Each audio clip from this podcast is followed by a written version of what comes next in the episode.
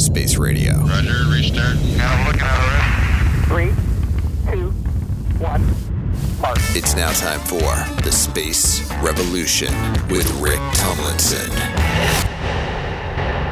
Hey there, Spacers. Welcome to another episode of the Space Revolution. My name is Rick Tumlinson. Um, you can follow me at Rocket Rick on Twitter. And this is iRoc Space Radio. We're part of the iHeart Radio Network.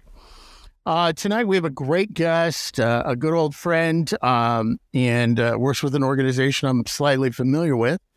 Um, his name is Sean Mahoney. Sean uh, has been around the space field for a long time. He's done a, a lot of different things, um, well known in the field. And, uh, you know, just a little background Sean uh, went to Salisbury University, picked up a bachelor's degree there in psychology and marketing, which is interesting.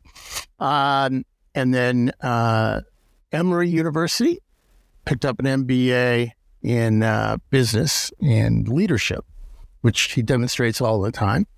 Uh, and then from there, uh, worked with the Commercial Spaceflight Federation, uh, joined the board of uh, Space Frontier Foundation. We'll talk about that in a minute.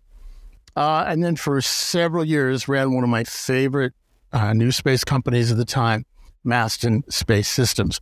Most recently, Sean actually became the chair of Space Frontier Foundation, and we're going to lead off with a, with a conversation on that and uh, understanding what that organization does. Welcome, Sean. How are you, man?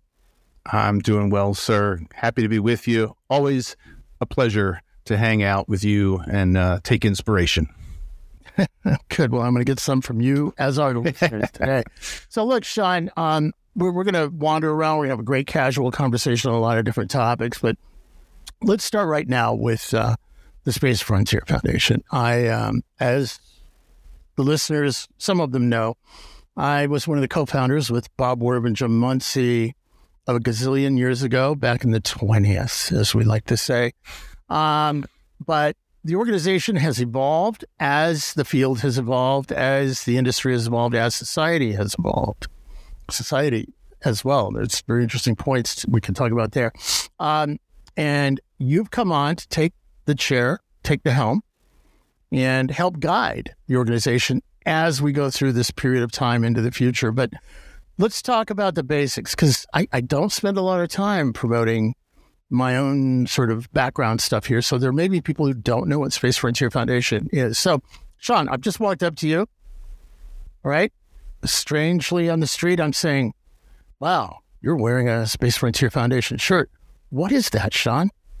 Tell me about that organization. Well, well, thanks, Rick. Let me tell you about the Space Frontier Foundation. At, at, at its m- most basic element, it is an organization of individuals who are working to advance the human settlement of space as rapidly as possible. Wow. And if that seems like it's a big long term goal, it, it, it certainly can be. Uh, it might happen sooner, but there is a group of individuals who are doing the work now that will make that bright future happen sooner. And that's the group that I have the pleasure to to serve now, uh, and I've benefited from. I still find out today areas that the foundation has influenced in before my time um, that makes the the fut- the what is today's space world was the future not that long ago and uh, to all of the people of the the foundation from eras past uh, thank you. And um, yeah it's it's really important. Not only so advancing the human settlement of space that's an important one but it's also important in the getting work done now that is you know planting the seeds that are going to take a while to come to bloom. Uh, and as a nonprofit in the space field we have the ability to to think and act in a time frame that a lot of other organizations can't. They're not well suited to. A, a for-profit organization if you're ceo of a company is spending all their time talking about 10 and 15 years out in the future and not getting the stuff done that needs to happen this quarter next year, um, that company's not going to survive. But for a nonprofit, that's where we can really play. And as much as possible, I'm taking my cue from you and, and the others who have done just tremendous work, especially when it wasn't abundantly clear to a lot of people why you were doing the things that you were doing. Oh, well, I, I appreciate that. Yeah, it's yeah, it's been a long slog. Um, I I will mention we started in 1988, um, and uh, there wasn't such a thing as new space, which members of the Space Frontier Foundation literally made up that word in the uh, early 2000s. Um, and it wasn't cool because you had to be part of the government. You had to be, you know, an astronaut or something like that to even you know, have the credibility of talking about space. So um, a lot of us grew up in that period. And, you know, we could talk at some point about the different battles we had and, you know, um, take the bow that we always like to take for helping SpaceX and Blue Origin, um, which much to the chagrin of some other companies or whatever, you know, um, the aerospace industrial complex, all that stuff. But um, you've come in now, and what I found fascinating, or have found fascinating recently, was the foundation is still fighting those fights. I mean, we were taking on the establishment at that point, um, and uh, you know, mega aerospace, and um, now the foundation is fighting other battles, indeed, as well as continuing carrying the flag for that. And I'd love to hear about that. What are what are some of the the initiatives that are being pushed out by the foundation right now? There, one one of the things that the organization had done in over the last decade is hosting that new space conference and being seen as one of the foremost advocates for entrepreneurship in a space environment. Uh, and that has gone from the thing that was uh, just a bunch of a small group of dreamers to a pretty large industry and that is having real impact on the industry and on the species. So it gets it gets big fast. But one of the things that happened in doing that is we were successful. And so there were there were unmet needs that the foundation was able to serve. Now there are entire other industries that have grown up, uh, programs that the foundation started that spun out that became their own thing. And so it becomes a challenge now for the foundation to figure out how do we make sure that we are still serving those important needs, but instead of just doing the same thing, how do we make sure that we're picking the areas that need the most help and that we can actually have an impact towards that future of the human settlement of space. Uh, and so that's that's been the, the the question. We've been having that question for several years, and we've tried a number of different things, and we've had some things that have really resonated. And so now the question is, how do we how do we take a good assessment of what we've got and leveraging a very generous donation that has really helped us have some some space, uh, if you'll excuse the pun, to be able to think about it and to take our time in setting ourselves up to be a sustainable organization that can keep taking down these barriers uh, and moving that future closer to today.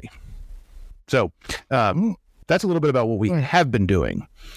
Um, where does that that lead us? So I, I want to share with you and your listeners before we get into the programs, the words that we use to guide our decision making. Mm-hmm.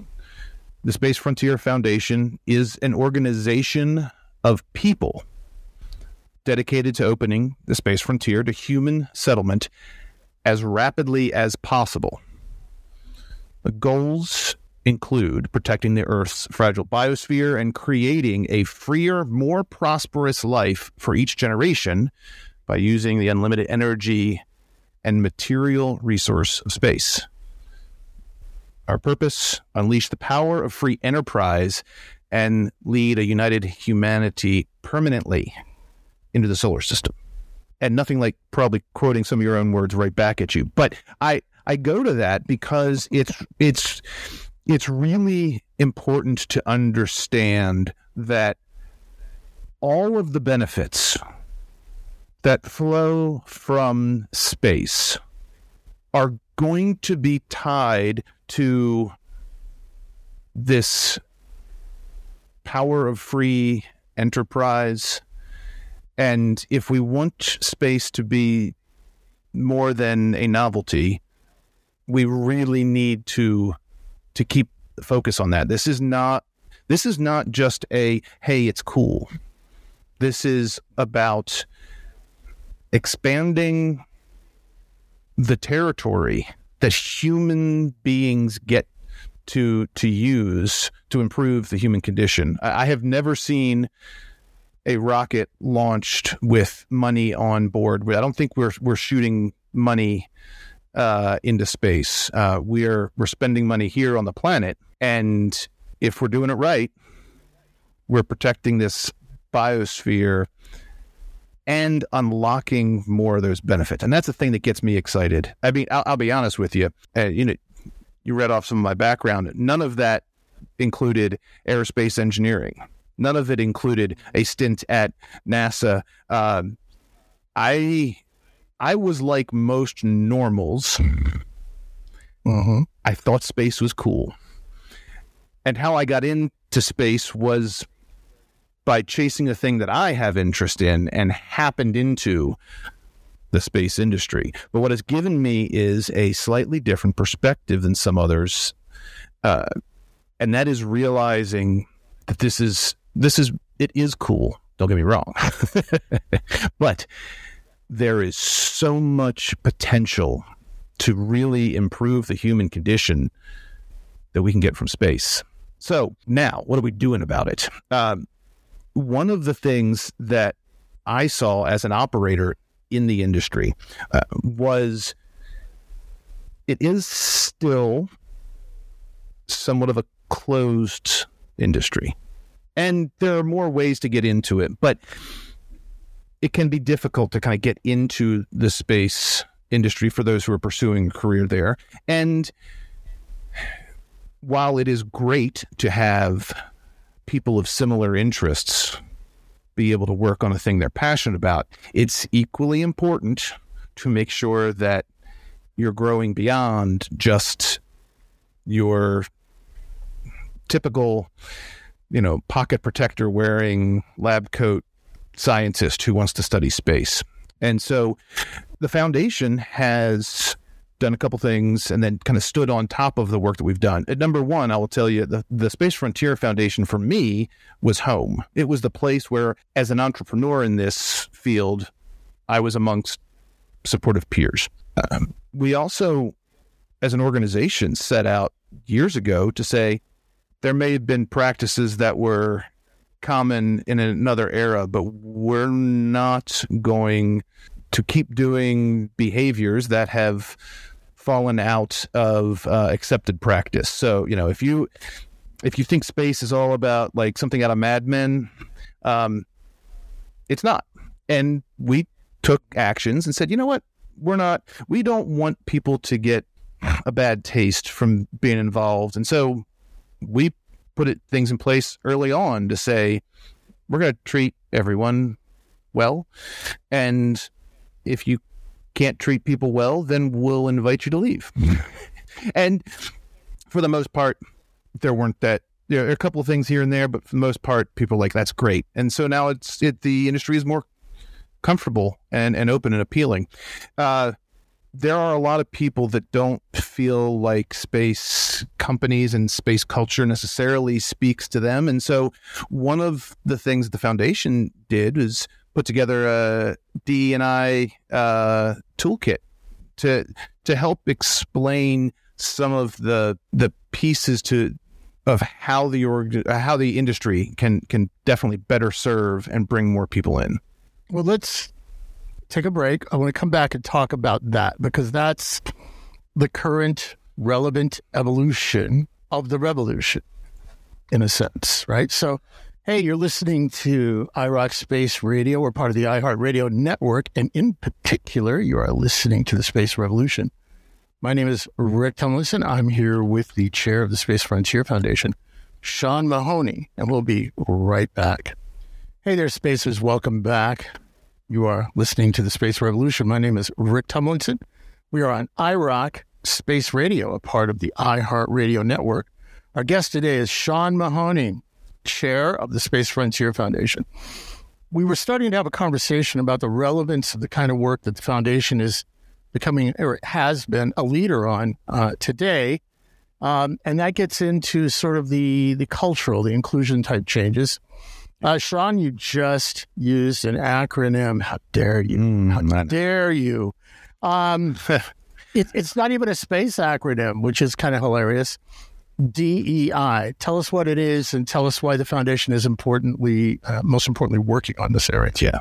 So th- this is diversity, equity, and inclusion, uh, and it is the latest version of the progress that we're trying to make at a societal level, um, and and this is this is the new new updated version, and there's a lot to it, but at its core, this is about uh, making sure that you not only have diversity of viewpoints, but that you have a system that is balanced.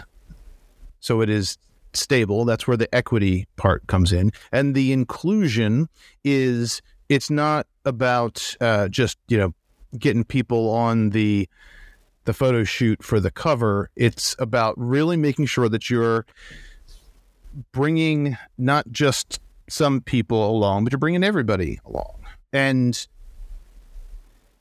i know that there's there's some people that think oh well this is this is some sort of buzzwordy eh, let me let me step past any of the um, culture war things that anyone might be thinking about it. And let's talk about what we're talking about in a real sense. Um, and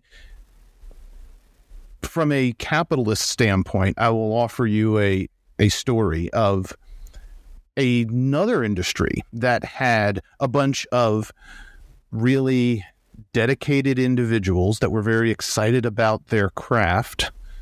And as they grew in social influence and popularity and dollars.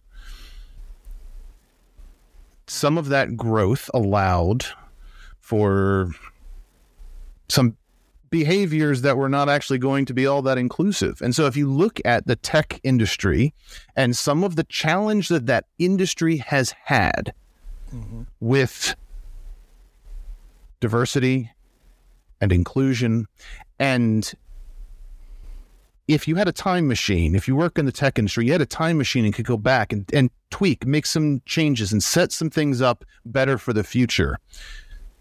One of the things you would probably do is try to make sure that you have a more inclusive workforce so that you're not having to to lose out on a whole lot of people and customers and partners. And so, to a certain degree, I see the space industry as having, we, we have the benefit of seeing the challenges that the tech industry has had.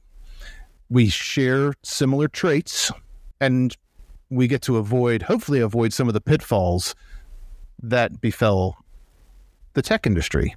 And so that's why I have personally invested so much in it, not in a, hey, let's go around and do a press tour talking about how awesome and inclusive we are, but just in doing it. Uh, and what the foundation has been able to do recently is to do take action on some of these big ideas of okay well how do we we say it's important to get people working in space that aren't traditional space organizations or people. Great. Let's do it. And i don't mean just put out a press release. I mean actually do it. And so uh, one of the the programs that we've been working on right now has five different universities Mm-hmm. that span the globe working together on a photovoltaic technology. So it has application not only to our you know, space future, but also to right here on Earth. And the universities that are part of this alliance are intentionally ones that would not be the f- the first two or three that are on your list of oh well that's where you go for aerospace or space research. And it has not only provided a whole lot of great insight into the the research and technologies that they're doing but also is helping understand how organizations can work need to work together uh, in order to do more of this sort of research and to make sure that we're getting more people involved in space. If if the industry doesn't draw in more people, we'll suffocate from a lack of oxygen, and it will take much longer for us to reach that human settlement of space that we're working towards. Yeah. So, first of all, short answer why are photo, photovoltaics? Who cares? What does that have to do with space? Well, there is one really big power source. Mm-hmm. That's the sun. And anything we can do to capture and utilize that energy for all of us squishy humans, the better off we'll be. It, we use it to power our lights, and then, you know, we can also power our cell phones and our rovers and everything else. So the better we can capture that sunlight and turn it into a resource that we get to use, the better off we're, we're all going to be. So you're talking space solar power. It, both. Okay. Yeah. So it, in in space applications, you've got a problem of uh, your local municipal power company does not provide uh, power outside. So there's a whole bunch of really interesting uh, things that you've got to balance when you're talking about working off of the planet. But there are also a tremendous number of applications of solar production and solar opportunities right here on the planet. So the more efficient we can, and there have been obviously phenomenal uh, upgrades in our ability to convert that power from the sun, but the better we get, yeah, each improvement, each panel that's producing more power than the one before it is one less lump of coal or Got it. gallon of oil or one less house that has to be uh, you know cycled off of power or get a brownout and so th- there are a lot of benefits from getting much better So, in how so you guys have you have a program where you're taking space solar power and you're you're looking at research on that and Yep. then you're reaching out to not usual suspects to to develop some research on that. So what else what else is the foundation doing? Well, we have uh, another, and I'm going to cross promote here. Um, turns out that there are some really phenomenal uh, people in podcasting, and we were able to. We had a, a program we called Lift Her Voice, which was providing some additional support to some women that were doing space podcasts. Um, and so there were three of them in particular that the foundation was able to provide some financial support for them.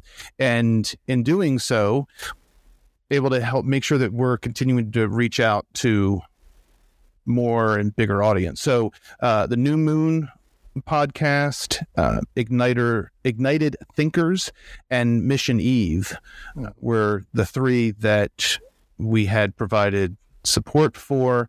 And uh, to be clear, these women are the ones doing the work. They're the ones that are out there creating the content. Um, but we wanted to see if we could help amplify, make things a little bit easier as they look to expand their audience. Okay, so space solar power, empowering women, generally being inclusive and pushing inclusive concepts. Yeah. What else you got? What do you got there? Sure. Well, there's another piece of this uh, there, and while we have several programs on the the outreach and the, and the under the DE and I umbrella, there's other things that we need to be doing as well. One of them being giving space a voice in DC on Capitol Hill and with with folks um, in Washington, and to be you know space is really awesome, and we think it speaks for itself, but in that in that world, it's really important to say the things that are important to you because if you fail to show up and say something then the the the very busy people that are a lot of them are trying their best to provide guidance and to lead you know the various parts of our government they won't even think about it. And so space can become a an afterthought. And so you know, one of the things that we do is a citizen outreach and advocacy where and as a matter of fact i'm heading up in a couple days for the next round. Talk to people. And for the if you've never taken the time to go visit your congressional office in dc it's it can be a little bit intimidating at first and then you realize everyone up there is like packed in like sardines into a tiny office. And there's a lot of new people that every every couple of years there's a, a new batch of people that are coming in and they're trying to advise members of congress on how best to to weigh in on issues.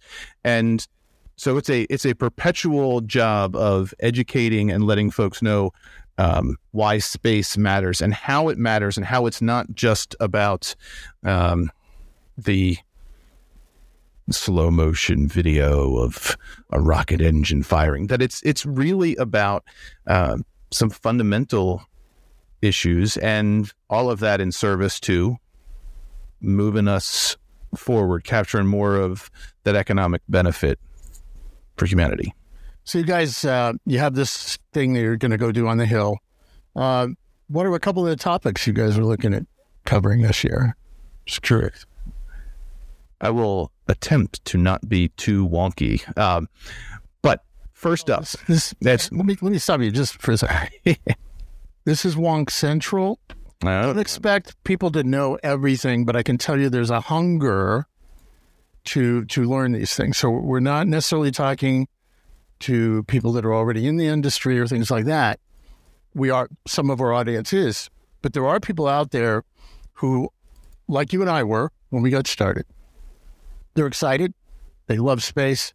You know, they're like, oh my God, SpaceX, oh, Blue Origin, oh. They don't know what to do with that. They don't know where to go with it. They don't know how to express it. Um, so, how do we? Um, let's talk some more about some of the topics that you're Yeah. you're looking at working on, but also then maybe we could swing back and talk about how you take somebody from being a fan to being an activist. Yeah. Uh, the the three biggest things, and I, I will say them and then we can discuss them. Uh, one, it's extending the learning period, which is essentially going to give the industry time to figure out what it is that we need to build uh, before putting a whole lot of regulation on. Two, a fu- some funding for a space solar power project so that the U.S. does not fall further behind. And Uh, hold- hang on, hang on. So I'm gonna I'm just gonna break this down with you a little bit. Yeah. All right. So um, let's talk about that second one first. yeah, Behind who? Who who are we falling behind in space solar power? I mean, well, come on, we're America, man. we are. Um, Okay. I I will first point you to Europe and the UK that are already funding projects for a government level in space-based solar power, and and there are other large countries, Maybe such as maybe such as China, oh yeah. that has an aggressive, yeah. Um, and this is this is space-based solar power is one of those huge opportunities okay. that and I'll be honest with you when I first got involved in this people were like okay steer clear because the those people are some of the crazies um, they're not so crazy anymore turns out it's a real thing and and the the basic idea of space-based solar power is put your giant array up in space and capture the sun before it filters through the atmosphere and before it has to deal with clouds and a rotating earth and all the rest of it. Capture that power and send it down here to power things on the surface. And you're going to say, oh, well, wait, that's a really long power cord. And there's technical stuff. It's microwaved and it's blah blah. It's it's it's cool. It is not sci-fi. It's real. It's just a big engineering project more than anything else at this point. Okay. And what was And- the first one though? Oh, go, go ahead. Say, cut you off. Well, it- it's important that the U.S. Uh-huh. have policies that are supporting development of this new source of energy. I mean, if you think of it this way, um, if there was a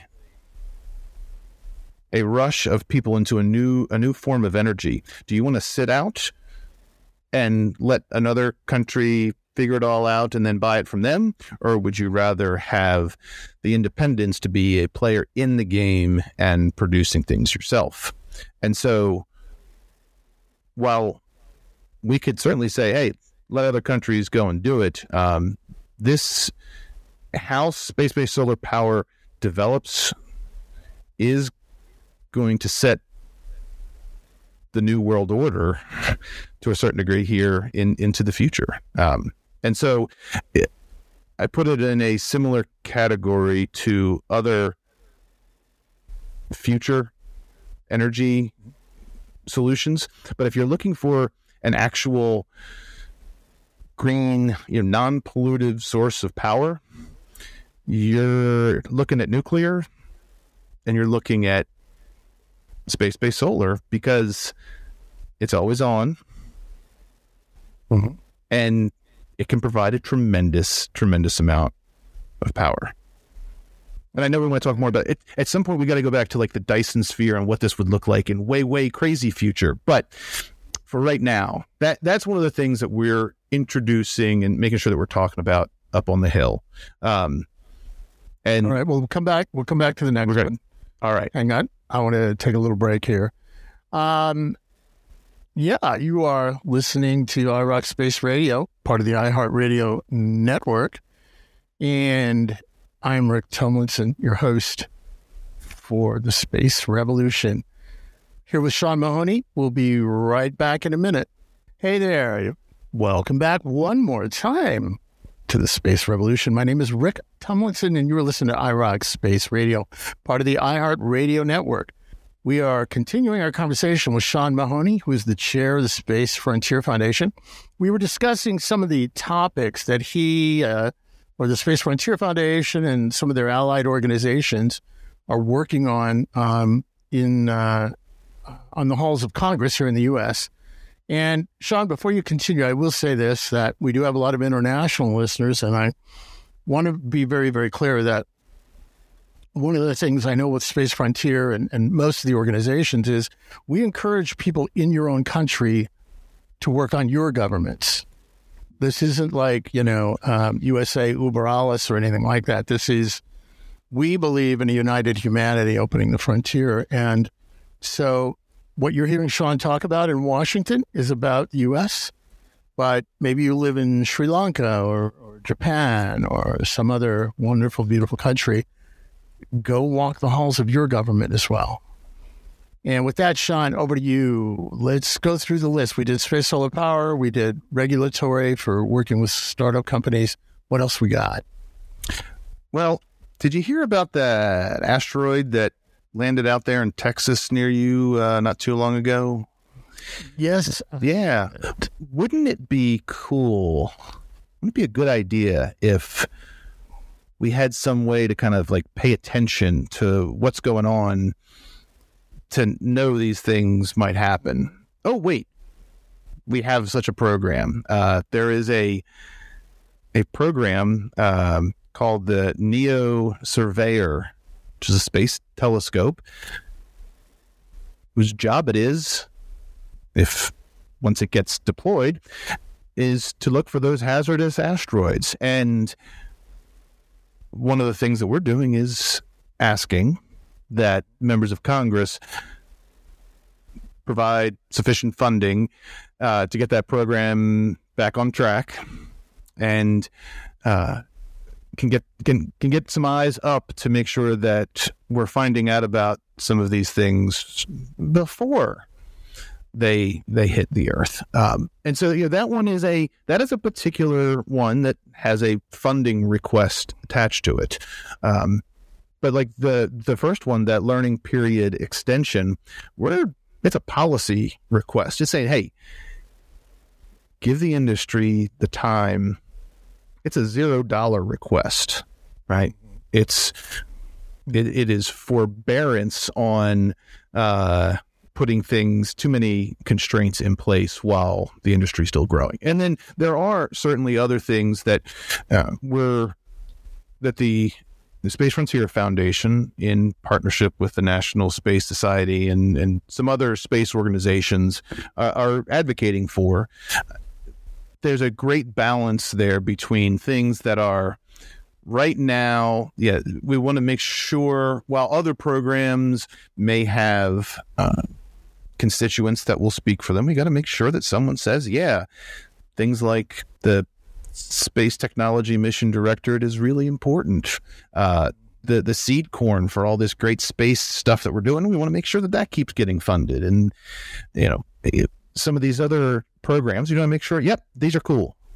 So um, that those are this not just cool, but like important. And so that's that's what we're going to be doing, and that's you know one of the several things that we do. I will also say to to your point earlier, this is the this is the U.S. version of this, but we have members of the Space Frontier Foundation all over the world, and mm-hmm. we get happy to be called upon to work anywhere uh, where there's people that are interested in setting up those forward-looking policies. Mm-hmm that will enable the sort of innovation uh, that will unlock a bunch of that power. So, um, and, and, it's always a delicate dance, right? Uh, there's the immediate term of needing, you, you, need money, no bucks, no buck Rogers, uh, as the saying goes. But it's it's more fundamental to have the the policy and the culture change that says, oh yeah, this is a this is a legitimate way to meet not only national priorities but also have capabilities that can be available commercially. Um, and that revolution isn't over. Uh, still got a long way to go. But but Rick, the other thing that we're, we're we need to make sure that we're doing so we've we've got immediate term things that we're working on. The next piece of our future, though, really needs to be okay. What are those those next gates, those next steps that the industry and the species needs to achieve in order for that future of human space settlement. And and some people think, oh well, why the heck would you leave? This is an awesome place. This is the only place that has trees and grass and stuff. And you know what?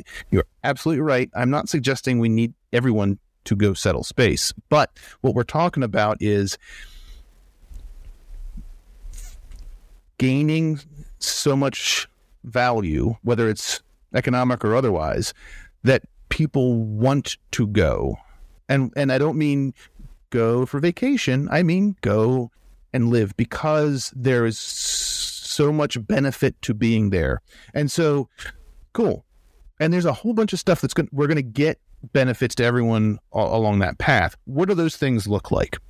What are the opportunities and the challenges on that path? And any work that we can do, this is the what I refer to as the inevitability framework. Eventually, human beings will have settlement off of this planet. The difference is the benefits that accrue to humanity at that point, I want to pull as much of that to today as I can. And that's what we're doing. By accelerating, by making the future arrive sooner, we get the benefits of the future arriving sooner. So, you and I have talked about this and, and many other people in the industry. You know, what are those things that are the steps along the way that will enable this this brighter future to come to pass. And people tend to think in terms of science and technology. But there are some really interesting and big challenges that have nothing to do with the technology, but have to do with the humanity of extending society beyond the planet. What do you mean by that? Well, there's a number of really interesting challenges. For example, what sort of self governance model might exist as humans move into a new territory?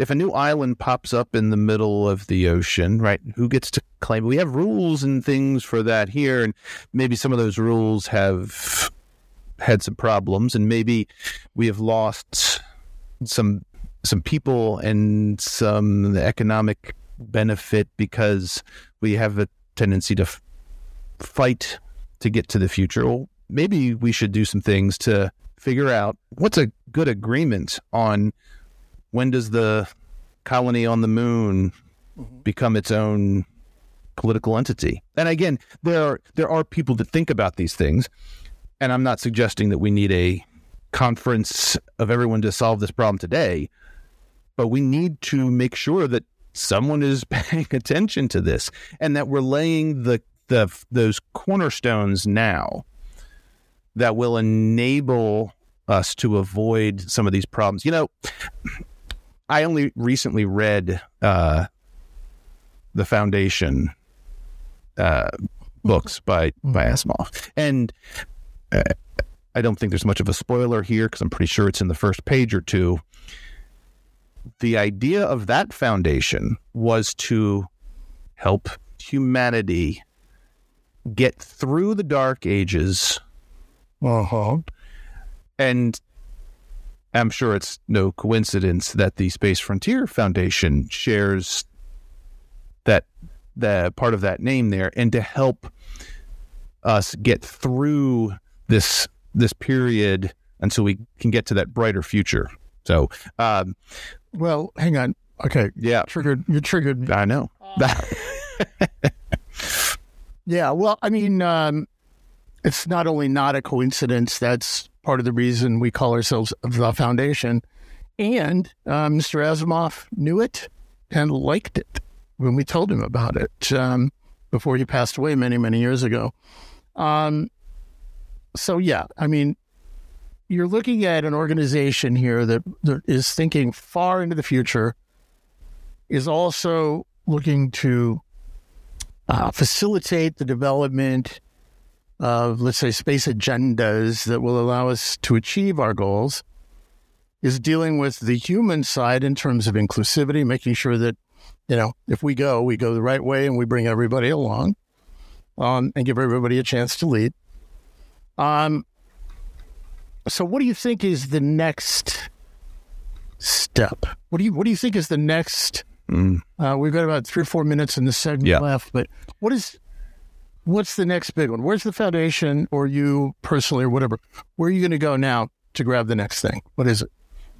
What do you think? Well, I'll, I'll tell you what a couple things I think it is because, in the spirit of inclusivity, um, I'm not just making this stuff up myself, uh, and um, drawing people in to to collect those inputs and make sure that we've got a pretty good idea and a, and a map. Um, one of the things is making sure that there is a path to uh, in, in support of a commercial free enterprise system in the cislunar space, and by that I mean beyond just Earth orbit to that broader space that includes the moon. And it's not a thing that we're the only ones talking and thinking about, but it is important that we bring attention to this cislunar space and how it is used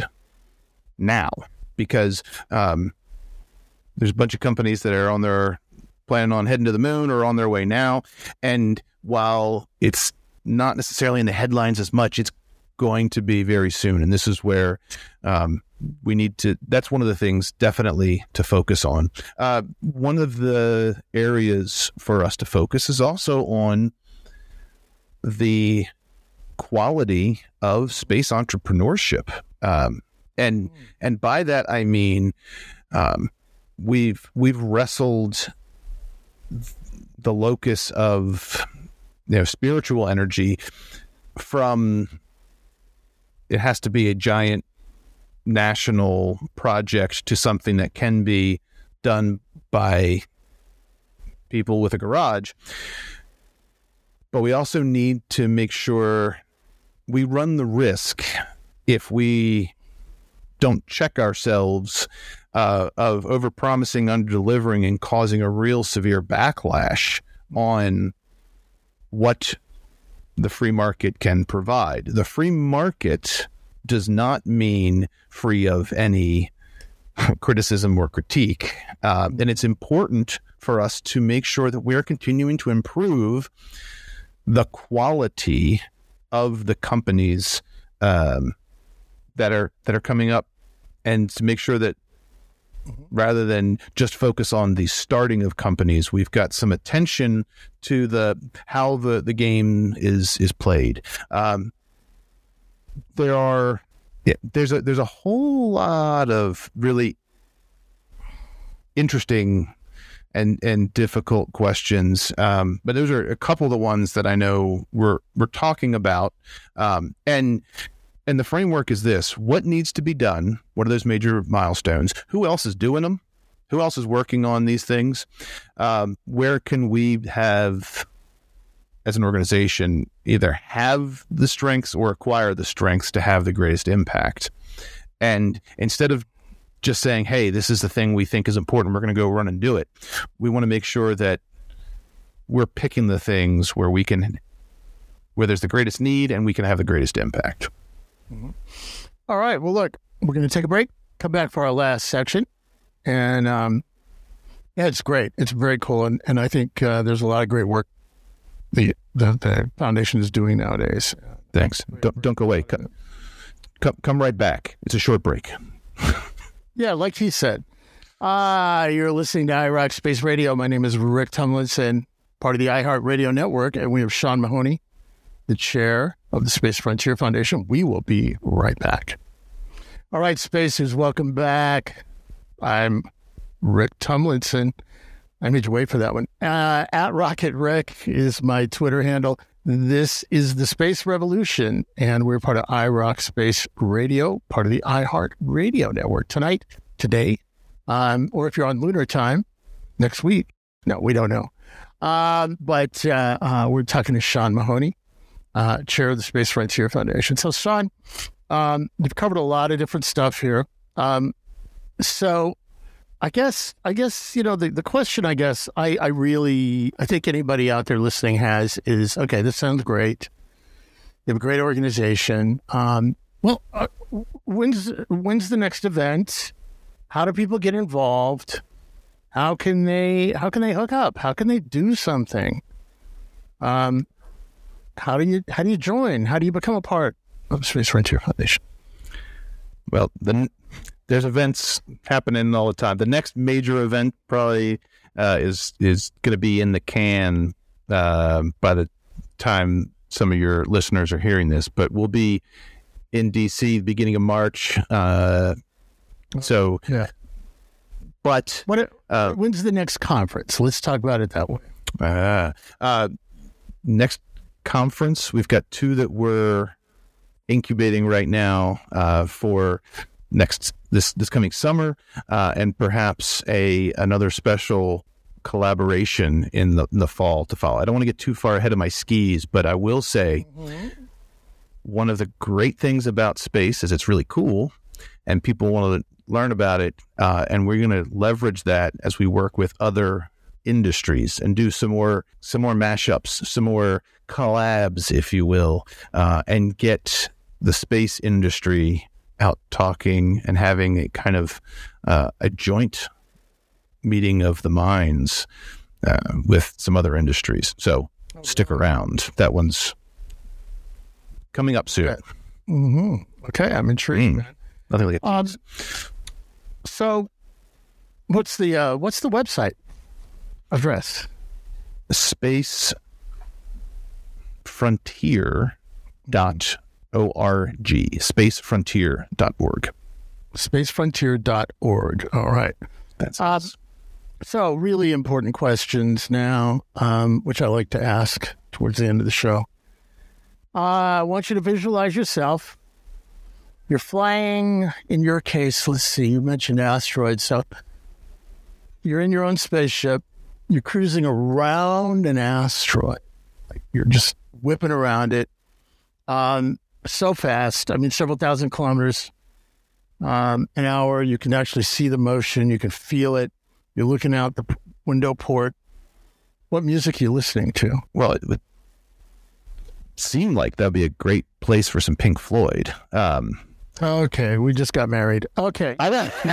So, it would seem to fit especially if you know if i if getting to kind of chill and feel like i'm tuned in with the universe um gotcha, gotcha. And um, so the next question would be um, Was there a particular book that you read that lit you up early on uh, in terms of wanting to get engaged in this field, in, the space field?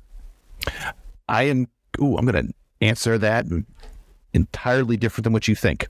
Um, The Science of Influence by Robert Cialdini is a phenomenal book that talked about how human beings respond to our fellow human beings. And that has nothing necessarily to do with space, but has everything to do with encouraging me to go and leave my first career at a big company and realizing that that wizards do exist and it's the people who know how to use this power for good Hmm. uh, and and and those lessons about how human beings influence each other does absolutely carry over to the work that I get to do in space. Wow, that was uh, one of the more unusual answers, but I'm happy with it because it's all about people. It's not about technology. It's not about space Yeah. itself. It's all about people in life. Um, Favorite movie?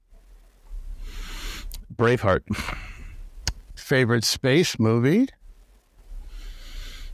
You could say Braveheart again, I guess. No. Yeah, no. Um, I think the The Martian. Martian. Got it. Okay. Growing some potatoes on Mars. Yeah. Um, and then, um, and by the way, you know, Andrew, uh, what's uh, Weir. Yeah. Andy Weir? Uh, we had him. We gave him an award. Yes, we did. Uh, Space Frontier Foundation many, many years ago. Sat sat right next to him, talked to him, and then uh, the Kerbal guys. I think was the same the same year. So, um, yeah, Kerbal Space. We heavily recommend them. Um, great. And um, so let me let me ask you this: You're you're we've got this great future we're talking about and all of that. What a what would you tell somebody uh, in school right now or uh, out there in the world wanting to change careers like you did um, and get involved? What should they do? avoid the hedonic treadmill. All right, so that, that was a little bit overdone. Um, one of the things that allowed me the flexibility to do some, take some risks is in my in my earlier life, I had bought a car and bought a house, and then I was like shopping for the next car and thinking about the next house, and I realized I don't need another car or another house, and it kind of helps me reorient. Um, so while you know I served as CEO of a space company, um, lived in a household with one car. Um, I don't. I don't need a whole lot of the accoutrement to feel like I'm keeping up with the Joneses. And so by by avoiding feeling like you have to compete on stuff, uh, you can really buy yourself the flexibility to go do a lot of really cool things. So that would be that would be one of the pieces. Um, Earlier on, you you really need to try stuff out, be willing to be wrong, learn ask people if you've actually learned the right lesson when you think you've learned a lesson. Um, there's there's an awful lot that sh- that comes from just putting yourself out there and and trying stuff, um, and there's an awful lot that can come from asking nicely. Um, cool. And um, and obviously go hang out with Space Frontier Foundation. Absolutely. uh, hook up, uh, try and work there with the organization. Was that a- was that- Was that a set that I was supposed to say? Oh, we'll volunteer with the Space Frontier Foundation. It's the best. No, no, and no, no. I think we had already done that. I just, uh, you're, uh, I love what your approach here is because you're doing general life lessons. yeah, sorry, that's no, no, I actually do like that uh, because it does apply no matter what cause you're getting into. If you're going to get Yeah. into space, great. If you're going to work on climate change, great. If you're going to, you know, start your own company, great. Everything you just said applies across the board, and that's um, general wisdom. And and uh, I think sometimes we don't spend enough time on that. Um, you know, so I, I think that's absolutely fabulous. Um, in terms of how do you think we're doing and, and where we're going next, what excites you right now in terms of space? yeah. In Thanks for particular answer, I just want to clarify that because I don't want you to say, "Well, I did get a new car." Uh, but uh, no, seriously, uh, in terms of space and where, where do you think, uh, where, how do you think we should go? So you know, So big picture, give it to me. s- some of the things that I think are really exciting is the- realization that space is not about the technology. It's not about the features. It's about the benefits. And I more and more I'm I'm hearing people talk about not how many gigawatts or gigabits or blah blah blah. The uh, the technology is really cool, but instead talking about what can that do for someone else?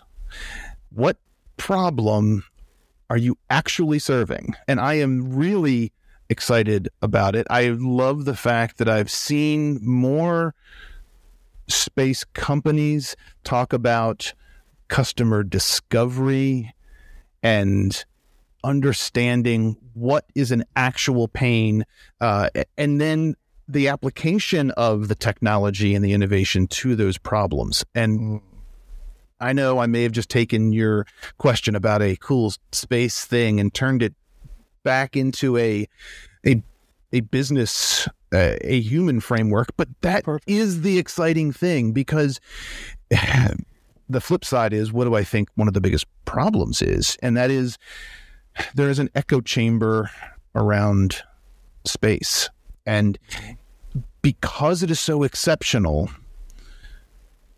we have a tendency to want to be in our own world, and we can't. We, the industry cannot survive and grow if all we're doing is selling space to each other. Yes. Preachers and choirs. Yeah. If you got a town full of barbers, that's great. You can just spend all day giving each other haircuts.